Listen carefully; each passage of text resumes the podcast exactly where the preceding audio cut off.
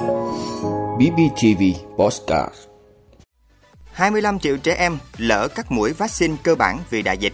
Nhiều phụ huynh cho con trải nghiệm dịp hè. Thiếu thuốc tại các cơ sở y tế của tỉnh Đắk Lắk. Bệnh nhân mắc cúm A tăng cao bất thường tại Quảng Ninh. Mỹ thiếu hụt trầm trọng nguồn cung nhà ở. Đó là những thông tin sẽ có trong 5 phút trưa nay, ngày 17 tháng 7 của BBTV. Mời quý vị cùng theo dõi. Thưa quý vị, thống kê của Quỹ Nhi đồng Liên Hợp Quốc UNICEF và Tổ chức Y tế Thế giới WHO tại 177 quốc gia cho biết tỷ lệ bao phủ vaccine vẫn đang có xu hướng giảm trên phạm vi toàn thế giới. Trong năm 2021, số lượng trẻ em chưa hoàn thành tiêm chủng các loại vaccine thiết yếu cao nhất trong 30 năm qua. Khoảng 25 triệu trẻ em trên khắp thế giới không được tiêm các loại vaccine cơ bản như vaccine phòng bạch hầu, uống ván, ho gà, còn số này cao hơn thời điểm trước đại dịch 6 triệu trẻ em. UNICEF cũng ghi nhận tỷ lệ tiêm chủng cho trẻ em sụt giảm ở mức kỷ lục, thấp ở mức chưa từng thấy kể từ đầu thế kỷ 21.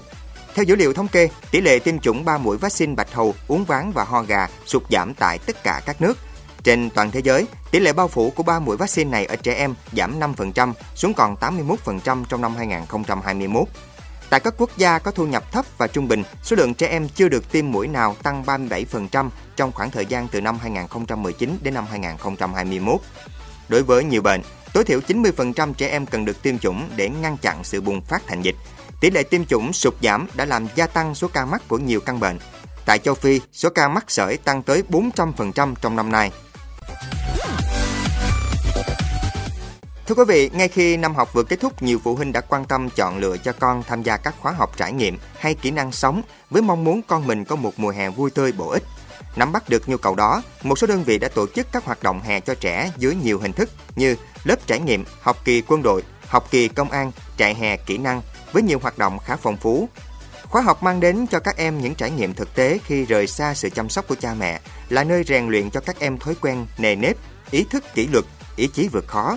Những việc làm tuy nhỏ nhưng đã tạo cho các em thói quen làm việc nhà, ý thức phụ giúp đỡ đần cha mẹ và ý thức về trách nhiệm với bản thân, các hướng dẫn viên đã giúp các em các kỹ năng thực hành xã hội như kỹ năng sơ cấp cứu khi đuối nước xảy ra, phòng chống xâm hại tình dục ở trẻ em. Cùng với đó là việc tổ chức các buổi sinh hoạt tập thể, giả ngoại, tạo sự phấn khích, hào hứng cho các em.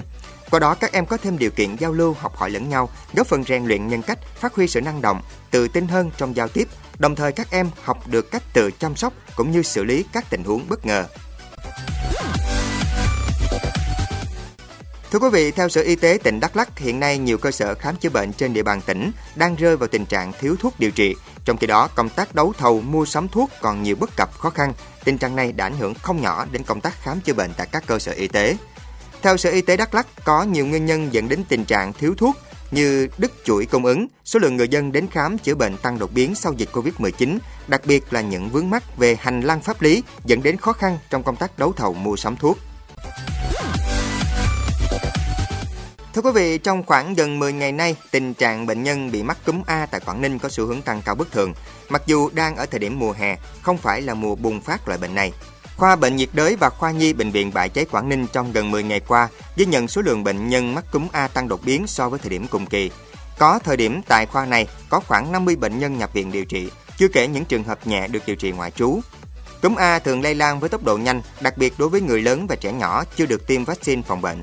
Trước tình trạng bệnh nhân cúm tăng bất thường thời điểm này, người dân cần vệ sinh mũi, họng hàng ngày bằng nước muối, ăn uống đủ chất để nâng cao thể trạng. Khi có triệu chứng mắc cúm, cần đến ngay cơ sở y tế để được khám xử trí kịp thời.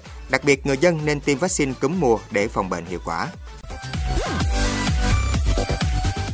Thưa quý vị, theo kết quả một nghiên cứu công bố mới đây, thị trường bất động sản Mỹ đang thiếu hụt 3,8 triệu ngôi nhà, không đáp ứng đủ nhu cầu mua và thuê nhà. Theo một kết quả nghiên cứu, giá nhà ở tại Mỹ đã tăng hơn 30% trong vài năm gần đây, khiến giấc mơ sở hữu nhà ngày càng trở nên xa vời đối với hàng triệu người Mỹ. Trong khi đó, giá thuê nhà cũng đang tăng mạnh.